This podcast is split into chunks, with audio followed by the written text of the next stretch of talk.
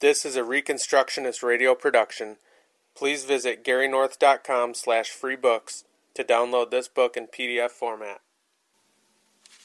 By this standard, The Authority of God's Law Today by Greg L. Bahnsen. Published by the Institute for Christian Economics, Tyler, Texas. Copyright 1985. Chapter 14 The Categories of God's Law. Quote, By recognizing the various categories of God's Old Testament law, we can readily understand the continuing validity of every stroke of God's commandments for today. The law of the Lord is fully and forever valid. As such, it holds moral authority over all men today, just as it did previously during the Old Testament era. This biblical truth has been substantiated in numerous ways in past studies, from cardinal doctrines of the Christian faith, direct assertions of God's Word, and all three of the major perspectives on ethics normative, motivational, and consequential, standard, motive, and goal. Christ spoke clearly and forcefully on the subject when he said, quote, Do not think I have come to abrogate the law or the prophets. I have come not to abrogate, but to fulfill. For verily I say unto you, until heaven and earth pass away, until all things have come about, not one letter or stroke shall by any means pass away from the law, Therefore, whoever breaks the least of these commandments and teaches men so shall be called least in the kingdom of heaven. Matthew chapter 5 verses 17 through 19. Those who oppose keeping the law or paying attention to its details today have a great deal to explain and defend in light of the teaching of God's Word. For instance, the strong affirmation of the Lord quoted above. If the validity of the law, or a portion thereof, has expired in the New Testament, as some claim, then what are we to make of scriptural assertions that God does not alter his covenant word, does not allow subtraction from his commandments, is unchanging in his moral character, which the law reflects, and does not have a double standard of right and wrong? Why then is the writing of the Old Testament law on our hearts central to the new covenant? Why does the Bible say his commandments are everlasting? Why do New Testament writers say that the entire Old Testament is our instruction in righteousness and to be obeyed? Why do they cite its stipulations with authority and use them to bolster their own teaching? Why are we expected to model our behavior on Christ's while we are told that he obeyed the law meticulously and perfectly? Why does the sanctifying work of the Holy Spirit entail the observance of God's law? Why does love summarize the law in particular? Why does faith establish the law for us to keep, and why does God's grace teach us to walk in law's path of righteousness? Why are we told in numerous ways that the law brings blessings to those who heed it? Why are the law's requirements never criticized or explicitly repudiated in the New Testament? Why are those who do not keep the law but claim to know the Savior called liars? God's inspired word says all of these things and more. What reply can the detractors from God's law today make in the face of such insurmountable evidence of the law's full validity? The reply that is commonly, albeit fallaciously, made is that we find details in the Old Testament law which are somehow too strange or harsh to obey today, or we find particular requirements in the law which we in fact do not and should not observe in our day. Of course, such replies as these do not face the issues raised above. Surely God was completely aware of the law's details when he revealed those truths in his word which, as observed above, contradict the relaxing, ignoring, or disobeying of his law. If Scripture does not make an exception for us, we do not have the moral prerogative to make exceptions for ourselves when it comes to the law's authority over us. No extra biblical standard, reason, or feeling can be legitimately used to depart from the law of God for God's word has supreme and unchallengeable authority. If the Lord says that his commandments are to be kept, no creature may draw his word into question. So then, the attempt to belittle obedience to God's law today by pointing to allegedly odd or harsh requirements in that law is doomed to theological failure. It also borders on disrespect for the lawgiver whose holiness is transcribed for the creature in God's law. Quote, O man, who are you who replies against God? Romans chapter 9 verse 20. It is never our place to become judges of the law, for our calling is to be doers of the law. James chapter 4 verse 11.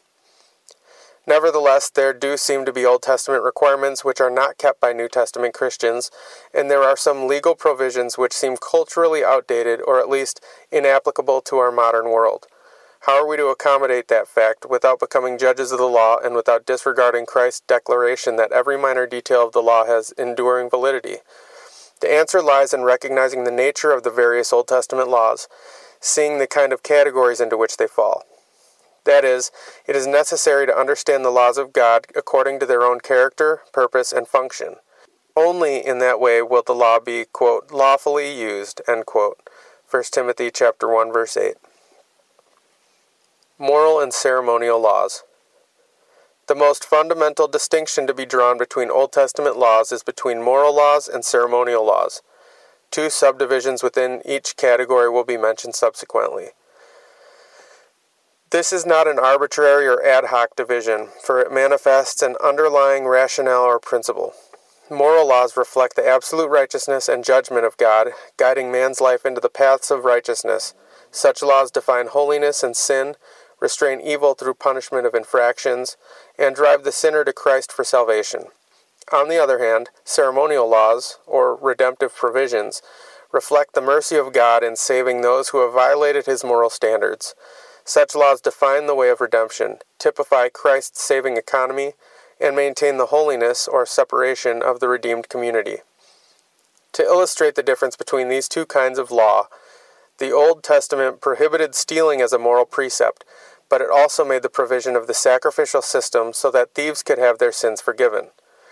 When Christ came, he obeyed perfectly every moral precept of God's law, thereby qualifying as our sinless Savior, in order to save us. He laid down his life as a sacrificial lamb in atonement for our transgressions, and thereby giving substance to the Old Testament foreshadows of redemption. While the moral law sets forth the perpetual obligation of all men if they are to be perfect as their Father in heaven is perfect, the ceremonial law is the gospel in figures, proclaiming God's way of redemption for imperfect sinners. The ceremonial law can be seen to have subdivisions. 1. Laws directing the redemptive process and therefore typifying Christ, for instance, regulations for sacrifice, the temple, the priesthood, etc. And 2. Laws which taught the redemptive community its separation from the unbelieving nations. For instance, prohibition on unclean meats, Leviticus chapter 20 verses 22 through 26, on unequal yoking of animals, Deuteronomy chapter 22 verse 10, and on certain kinds of mixing of seed or cloth. Deuteronomy chapter 22, verses 9 and 11. None of these laws is observed today in the manner of the Old Testament shadows, and yet they are confirmed for us. The principle they taught is still valid. For instance, the ceremonial law prescribed the necessity of shed blood for atonement. Leviticus chapter 17 verse 11. And accordingly, when Christ made atonement for our sins once and for all, it was therefore necessary that he shed his blood for us. Hebrews chapter 9 verses 22 through 24. The Old Testament redemptive system called for a Passover lamb to be sacrificed, and Christ is that lamb for us. 1 Corinthians chapter 5 verse 7 and 1 Peter chapter 1 verse 19. The ceremonial law separated Israel from the nations by requiring a separation to be drawn between clean and unclean meats and by prohibiting the unequal yoking of animals. In the New Testament, the outward form of such laws has been surpassed. The spreading of the redeemed community to the Gentiles renders all meats clean. Acts 10. And the sacrifice of Christ has put the system of ordinances which separated the Jews and Gentiles out of gear. Ephesians chapter 2 verses 11 through 20. But their basic requirement of holy separation from the unclean world of unbelief is still confirmed and in force. 2 Corinthians chapter 6 verse 14 through chapter 7 verse 1. The ceremonial law is therefore confirmed forever by Christ even though not kept in its shadow form by New Testament believers. The moral law of God can likewise be seen in two subdivisions, the divisions having simply a literary difference. 1. General or summary precepts of morality, for instance, the unspecified requirements of sexual purity and honesty, quote, thou shalt not commit adultery, and, quote, thou shalt not steal, and 2 commands that specify the general precepts by way of illustrative application. For instance, prohibiting incest, homosexuality, defrauding one's workers, or muzzling the ox as he treads.